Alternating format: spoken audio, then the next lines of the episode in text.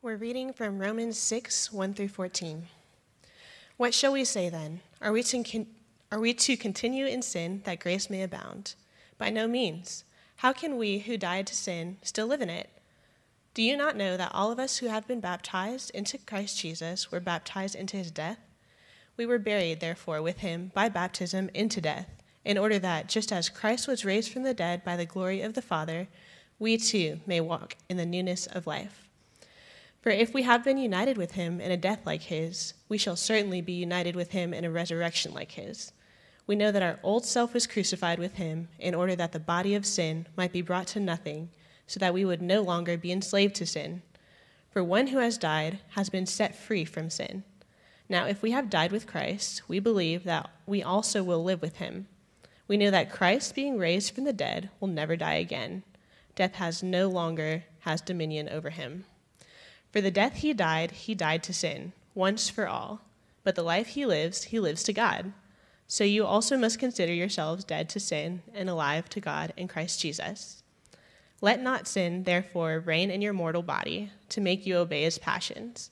Do not present your members to sin as instruments for unrighteousness, but present yourself to God as those who have been brought from death to life, and your members to God as instruments for righteousness. For sin will have no dominion over you since you are not under law, but under grace. The word of the Lord. Good morning, church family. If you have a Bible with you, I'm going to invite you to turn with me to the sixth chapter of Paul's letter to the Romans.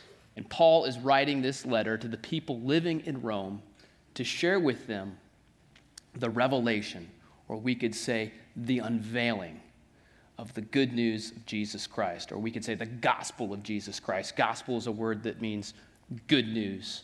And at the very start of the letter, we find what we could consider to be a thesis statement. This is Romans 1 16 and 17. He says, uh, For I'm not ashamed of the gospel, for it is the power of God for the salvation to everyone who believes. For in it the righteousness of God is revealed from faith for faith. And so, what we have seen in these first five chapters of Romans is that righteousness before God isn't something that we need to earn, rather, it's something we receive by grace through faith. God gives his righteousness to sinners on the basis of belief in Jesus. It's on account of Jesus' death uh, in our place that we can receive this righteousness. And this, of course, is very good news. We saw that when a person places their faith in Jesus, they are justified. That is, they are instantaneously uh, declared to be not guilty, and they have right standing before God. And if you've heard all this before, I still hope it strikes you as radical because this really is unique among all the religions and philosophies of the world. Well, there was a, a, a, time in my life when I, I, listened to a lot of Tim Keller sermons. I still enjoy listening to Tim Keller, but there was a season where I listened to a bunch of his messages. And some of you know this. He, he pastored a church in Manhattan for many, many years. And uh, recognizing that he was ministering to a bunch of nerdy New Yorkers, New Yorkers kind of pride themselves there in Manhattan on, on being more intellectual than the rest of the country. I noticed that he, he what he would do is, um, recognizing this, he would sort of anticipate the objections and the, and the questions that those listening might have. And he would say something along the lines of, Now I know what you're thinking. And then he would go on to address a potential question that might have arisen in someone's mind. Well, in a very similar way, we have the Apostle Paul here, who has been a missionary for 20 years at this point when he's writing this letter. And he knows the natural question that arises when someone hears the gospel. And that question is this If our good deeds are worthless for earning our salvation, then why be good at all? I mean, what's the point, right? And so in Romans 6, verse 1, Paul asks this rhetorical question What shall we say then? Are we to continue in sin that grace may abound? In other words, if everything depends on what God has done, then does it matter how we live? And I just want us to notice here that when the apostle, Paul, explains the gospel, and he's probably pretty good at it, right? That when he explains this, th- this is the question that comes up. It's not, hey, Paul, um, let me just make sure I understand how we're justified by God, before God. So, you know, if, if I have all this straight, uh, so I, I, can't drink, smoke, uh, or, uh, or cuss, or chew, or go with folks who do, right? No. He, that's not the question. People aren't asking for clarification on the rules and the requirements. It's, it's the exact opposite, isn't it? He goes to such great lengths to stress the grace of God in our salvation. He, he, he, he, he emphasizes, he comes down so heavy on this being a free gift that the logical objection to his teaching is well, does it even matter how we live? I mean, why not just go, go on doing whatever we want? If salvation is a result of Christ's work and not our own, if it has nothing to do with our moral effort, doesn't this just swing the door open to immoral living? Uh, this reminds me of a conversation I had several years ago with uh, two young men who were uh, going through the neighborhood, door to door, and uh, they said they wanted to talk about spiritual matters. So uh, I said a quick prayer in my mind and I invited them in, and they said they believed the Bible to be the inspired word of God. And I said, well, I, I, I do too. And uh, eventually I, I turned the conversation to the crux of the matter the, the essential belief that distinguishes the Christian faith from all other religions. We talked about what the Bible has to teach us about salvation by grace and uh, what, what, we see in the first five chapters of Romans. I had uh, two long conversations with these young men, and then uh, they came back a few nights later with an older, more senior member of their organization. And uh, once again, we, we had a conversation about how one can be saved. And they said they believed in salvation by grace. And I'm thinking, well, this is great. And so I asked, I said, okay, well, then um, can, can you explain to me why your religion teaches that you have to do all these other requirements as well? Why, why are these things necessary? And they said, oh, yeah, th- those are necessary uh, because we're saved by grace after we do all we can. And I said, whoa, whoa, whoa time out. that, that's not grace. Be, because grace is unmerited favor. And in the system you've just described, the, the way one receives salvation, it, it's something you earn. It's, it's something you, you do the right things and you ingratiate yourself in the right way, and then it's a favor you receive. It's a reward you get. And I, that's not grace. And I proceeded to explain uh, what the Bible teaches about grace and what Romans says about how God gives us, He imputes His righteousness on account of belief.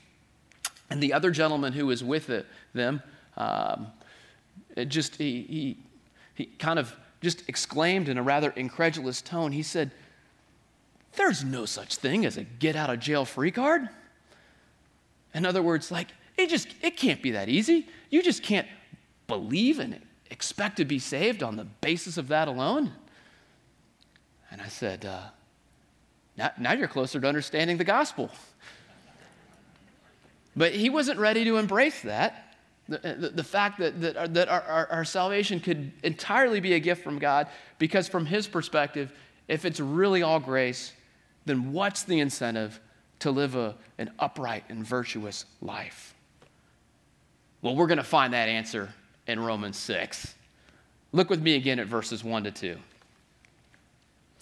He says, what, what, what shall we say then? Are we to continue in sin that grace may abound? By no means. How can we who died to sin still live in it? So at the close of chapter 5, we looked at last week, we read, Where sin increased, grace abounded all the more. And if that's the case, what's to stop the Christian from saying, How about I just keep, go- I'll just continue sinning, right? Because won't my additional sin make grace all the more impressive? Won't it make Jesus out to be an even greater Savior? And Paul gives this very strong repudiation of this idea. He says, by no means. Or some translations render this absolutely not, or certainly not, or God forbid. It's this Greek expression, me genoito. And actually, it, appears 10 times in the letter. And so just, just say that, me genoito. Meganoita. This is, this is the um, expression uh, you can give if you ever want to kind of say, perish the thought, but you want to sound spiritual in the process. So, like, you know, kids, you know, do you want a second helping of lima beans? With no, it's, it's me genoito, you know? Um, do you want to watch a Hallmark movie? Me genoito, you know? Um, the, the, uh, and uh, he, Paul gives this really strong repudiation uh, of this idea that we should go on sinning. He, he says, by no means, and, and the reason he does this is he says, how can we who died to sin still live in it? How, how can we who died to sin still live in it? There at the end of verse 2, if you're following along in your Bible. And then what follows in verses 3 to 14 is really an expansion of this assertion. So uh, I, I want to just take a minute and, and, and help us understand the point that's being made here. What does it mean that we died to sin? Well, let's start with what it doesn't mean. There are four common misinterpretations. Some take this to mean that a believer is no longer responsive to sin. So, in the same way that a corpse is unresponsive to physical stimuli, the Christian will be unresponsive to sin. When temptation comes, we'll just be immune to it. But there's a few problems with this. Uh, the biggest one being that it really doesn't square with experience, does it? I mean, even the most mature Christians I know would say that they still struggle with sin. The other problem with this view is that if a Christian doesn't have any desire to sin, then why are verses like 11 to 14 in the Bible? Why, why, would the apostle write in the same way, count yourselves dead to sin, but alive to God in Christ Jesus? Therefore, do not let sin reign in your mortal body so that you obey its evil desires. If the desire to sin is dead, wh- why would Scripture have to make this appeal? It wouldn't make any sense, would it? You, you don't have to urge someone who is unresponsive to sin not to be responsive to it. So let's rule out that option. Maybe, here's a second option maybe dead to sin means that Christians should die to sin, that we ought to die to sin. And of course, it's correct to urge Christians not to sin. And we find that commendation in the Bible, but that's not the point of verse 2. Look again at the tense of the verb. Paul's not saying that we ought to die to sin, rather, he's asserting that we did die to sin. He's telling us something that's already true of us if we're Christians. So let's talk about a third option. Maybe we died to sin means that we have renounced sin. And of course, uh, this is true in some sense. Part of the Christian experience is repentance, which is a turning away from sin. We renounce a life of sin and we commit to following Jesus.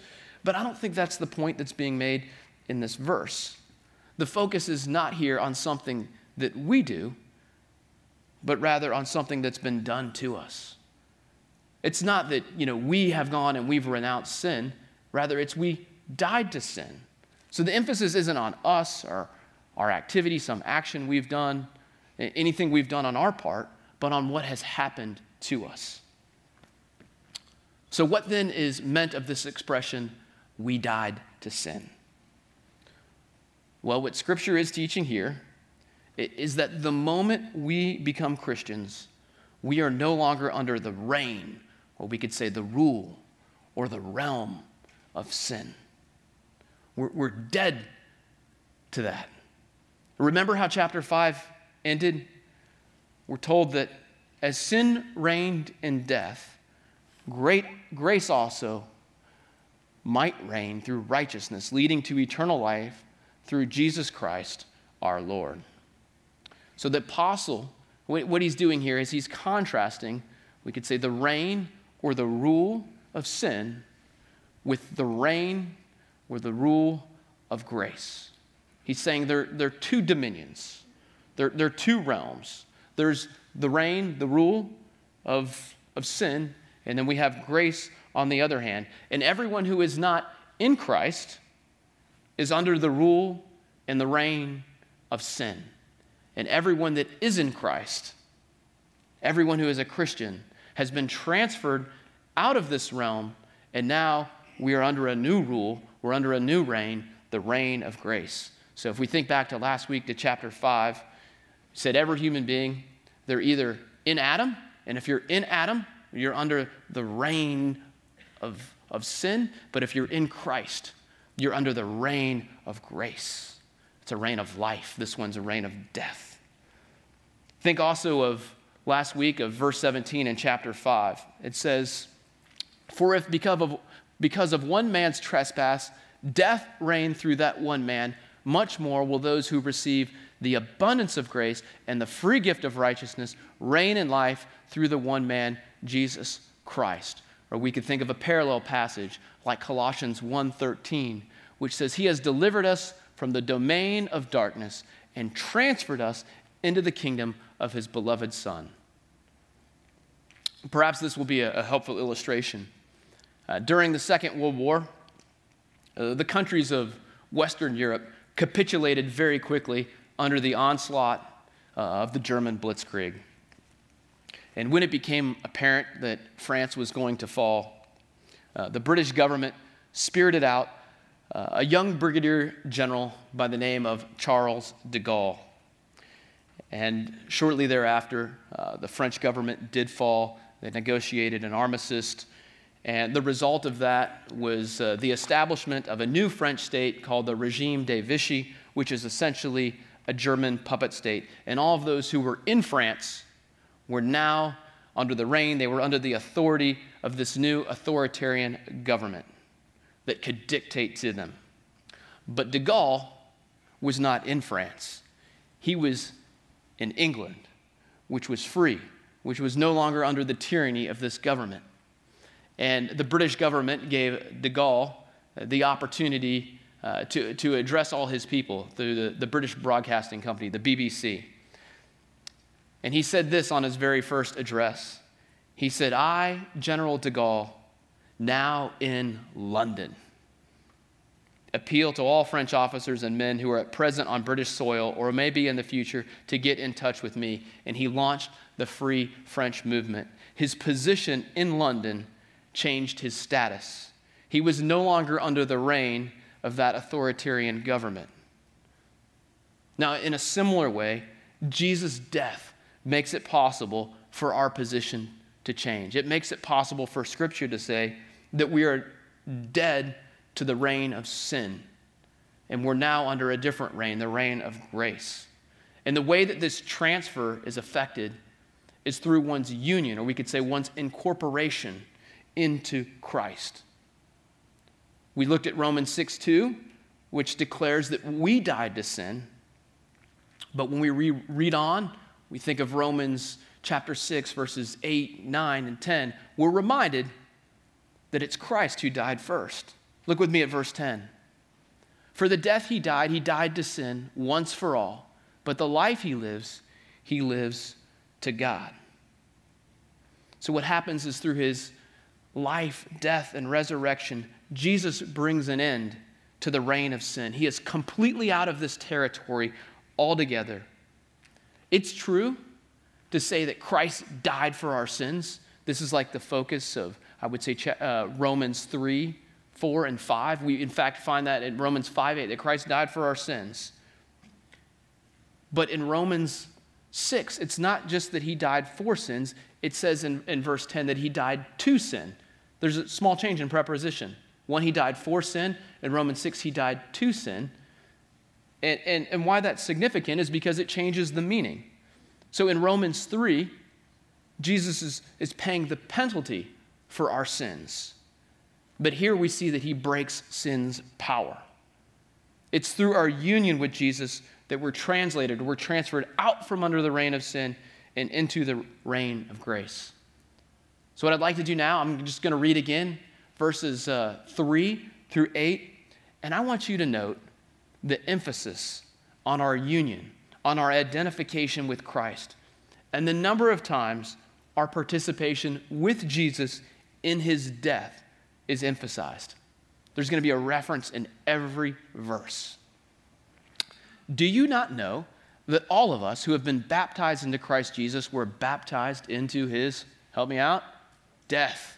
We were buried, therefore, with him by baptism into death, in order that just as Christ was raised from the dead by the glory of the Father, we too might walk in newness of life. So, why can't we go on sinning? Well, Paul says just, just think about your baptism. Baptism by immersion in water is an outward picture of an inward change that's taken place. When we become Christians, we are put into Christ.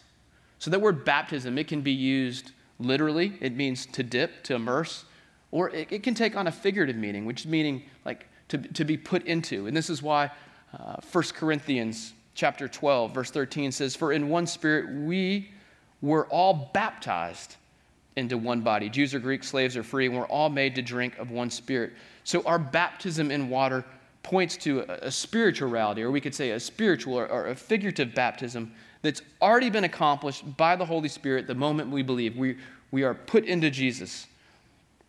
So what happens is when we're immersed in the water, we're, we're buried in the water, and it's just a picture of our identification with Jesus when we're raised back up. It's a picture of, of us being with him, participating with him in his death and burial and resurrection.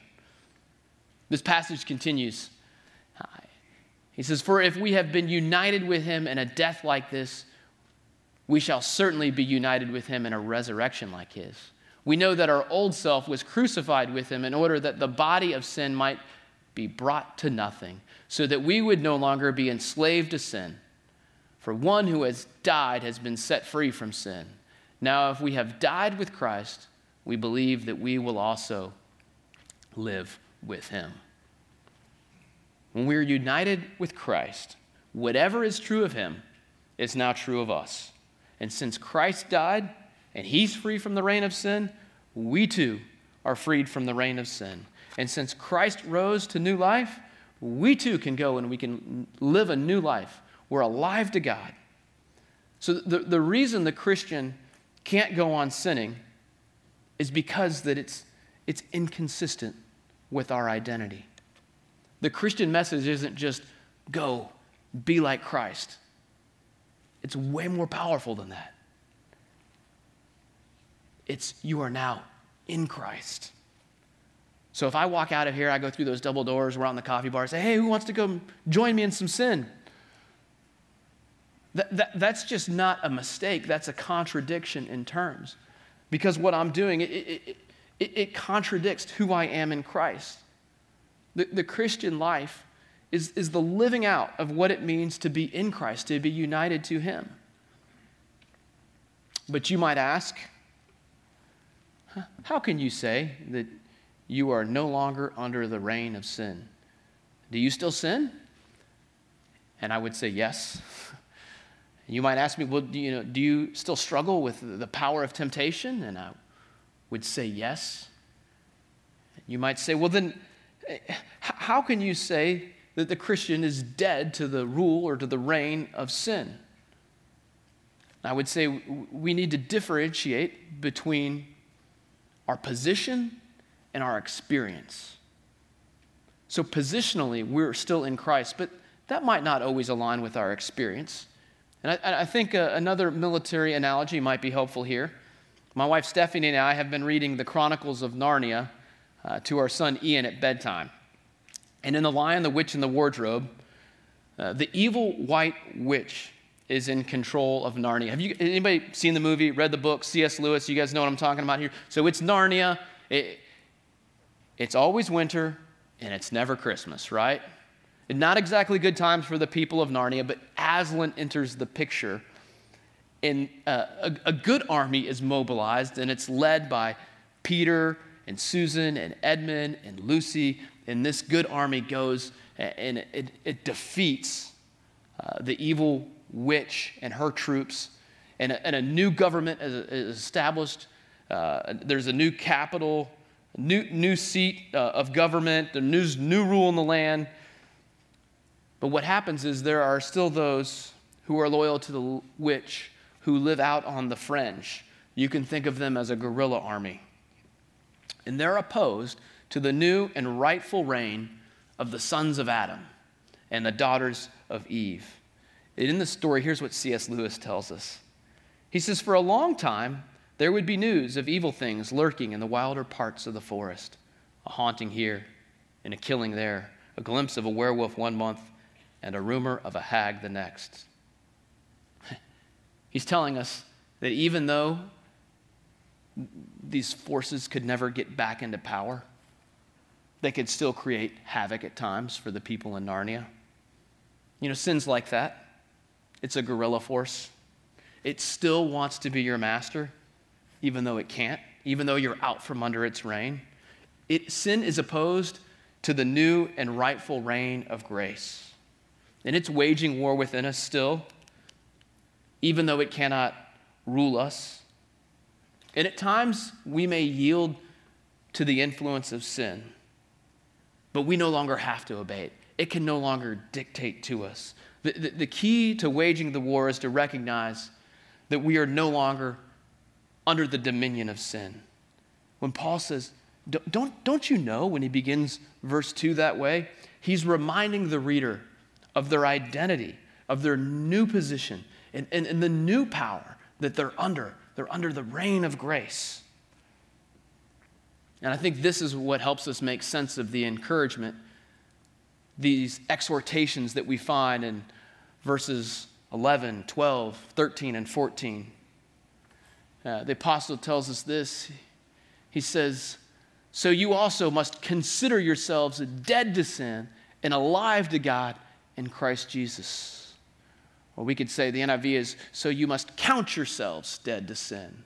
Or the, the old King James or the New King James, So you must reckon yourselves dead to sin and alive to God. We must live as if this is true. He goes on to say, Let not sin therefore reign in your mortal body to make you obey its passions. Do not present your members to sin as instruments for unrighteousness, but present yourselves to God as those who have been brought from death to life, and your members to God as instruments for righteousness. For sin will have no dominion over you, since you are not under law, but under grace.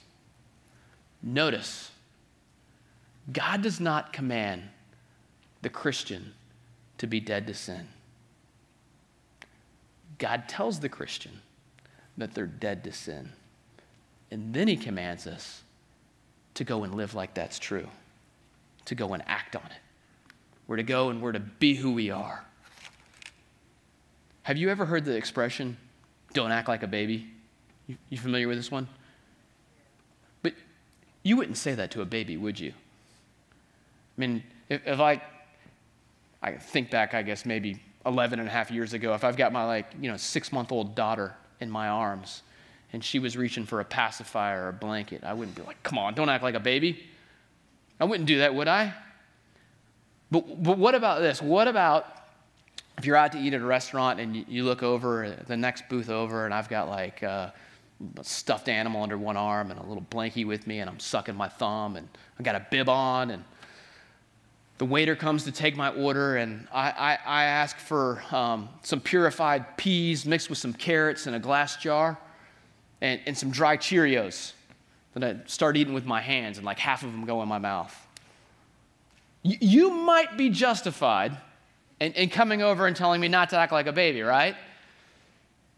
There, there's no reason for a grown man to do those childish things. It doesn't make any sense. It, it would be inconsistent with who I am as an adult. And it's the same way when we sin as Christians. When we're sin, what we're doing is we're, we're failing to recognize who we are in Christ. You, you can't think about being united to Christ and under the reign of grace and still go in sin at the same time. Uh, the, the Christian can't deliberately go on sinning because it isn't true of who they are. We still might sin, but we won't keep on abiding in sin because sin will have no dominion over us. We're under grace. There's a new power at work in our lives. Remember, remember the thesis statement of the whole letter? Remember Romans 1 16? For I'm not ashamed of the gospel, for it is what? Say it with me. The power of God for the salvation to everyone who believes to the Jew and also to the Greek. There's a new power at work in our lives. We're empowered to go and to serve Him. When we're in Christ, we're united to Him and we're empowered by His Spirit. And one of the ways that we are strengthened in our union with Christ is the celebration of the Lord's Supper. This meal is a remembrance of what Jesus did for us on the cross, and then it's a seal of all those benefits that are now ours, that are now given to us. It is a pledge of our communion with Him. And this is why, uh, if we go to 1 Corinthians 10 16, we see this the cup of blessing that we bless, is it not a participation in the blood of Christ? The bread that we break, is it not a participation in the body of Christ? And so when we partake of the elements in the Lord's Supper, we are reminded of our fellowship with Jesus in his death, burial, and resurrection. Prior to celebrating the Lord's Supper, I want to share with you uh, instruction that the scripture gives us in 1 Corinthians chapter 11. We find these words For I received from the Lord what I also delivered to you that the Lord Jesus, on the night when he was betrayed, took bread, and when he had given thanks, he broke it and said, This is my body, which is for you. Do this in remembrance of me. In the same way, also, he took the cup after supper, saying, This cup is the new covenant in my blood. Do this as often as you drink it in remembrance of me. For as often as you eat this bread and drink the cup, you proclaim the Lord's death until he comes. Whoever therefore eats the bread or drinks the cup of the Lord in an unworthy manner will be guilty concerning the body and blood of the Lord. Let a person examine himself then, and so eat of the bread and drink of the cup. For anyone who eats and drinks without discerning the body eats and drinks judgment on himself. This meal that we're about to celebrate is open to all those who have placed their faith in Jesus. But Scripture also gives a warning against participating in an unworthy manner. And you might say, well, you know, what, what does that mean? Well, eating and drinking in a worthy manner doesn't mean that you have had to live your life in, in such an excellent way as to somehow deserve God's blessing. That, that would contradict the, the gospel. It's not that we have to somehow uh, live such exceptional lives that we've earned the right to partake these elements. Rather, it means we're to have the right frame of mind, we're to have the right attitude of heart. And so, those who are worthy partakers of, uh, of these elements are those who recognize that apart from the grace of God, apart from Jesus' death in our place, uh, that we wouldn't have acceptance, that we wouldn't have right standing before God. And so, really, the person who is worthy to receive the elements is the person who, in some ways, recognizes that they're unworthy and then approaches God with this heart of gratitude for that, all that He's done for us. And so, what I want to do now is I want to do exactly what Scripture encourages us to do just provide this space, this moment, some silence where we can examine ourselves. And it could be, as we enter into this time, that the Lord uh, would prompt you to confess some sin in your life that has previously gone unconfessed and ask for, for forgiveness. Or the Lord would prompt you to go and ask for forgiveness for someone that you have sinned against uh, because we know that He values unity and reconciliation. Or it could be in this moment of silence that the Lord would open the eyes of your heart, that there would, might be some measure of conviction where you would realize maybe you're still under the reign of sin and you would want to be transferred into the reign of grace. You would want to be in Christ. And if that's you, uh, after we've had a, a moment of silence, uh, I'll lead us in a prayer and I'm going to give you the opportunity to accept Jesus as your Savior.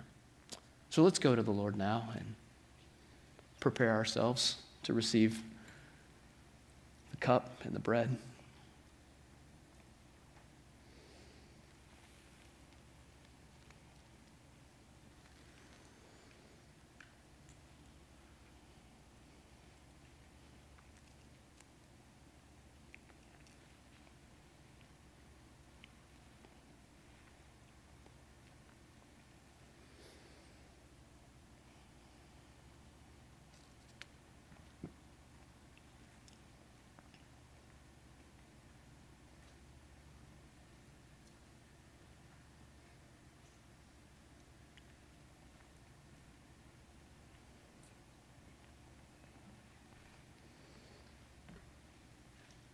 Our God in heaven. We thank you for your word. And we thank you for the, the tangible reminder. We thank you for the elements that we're about to partake that remind us that your goodness is running after us. Lord, you know the condition of every heart in this room. You know the ways that all of us need to be strengthened. Lord, you know some of us need the blessed assurance that we are yours, that you have us, that you'll never leave us and forsake us. Lord, some of us just need reminded that your grace is bigger than our sin. That it doesn't matter how many times we've failed, that if we confess our sin, you are faithful and just to forgive us our sins and cleanse us from all unrighteousness. Lord, some of us need correction. Some of us need to be reminded that we are united to you, that we have been bought with the price. Lord, as we partake of these elements, please strengthen us in the ways that we need to be strengthened. And for the one here who needs to celebrate this meal for the first time as one who is in Christ, if that's you, I want to give you the opportunity right now just to, to say a prayer in the quietness of your own heart and accept Jesus as your Savior. You can pray something like this. You say, God, I recognize that I have sinned and that my sin separates me from you. And I confess I need a Savior. Thank you for sending Jesus to live the perfect life I could never live and to bear the consequence that I deserve to bear. I believe that he died and that he rose again. And I place my faith in him. And I commit to living to you. Please fill me with your spirit and help me be dead to sin and alive to God. And all God's people said, Amen. Amen.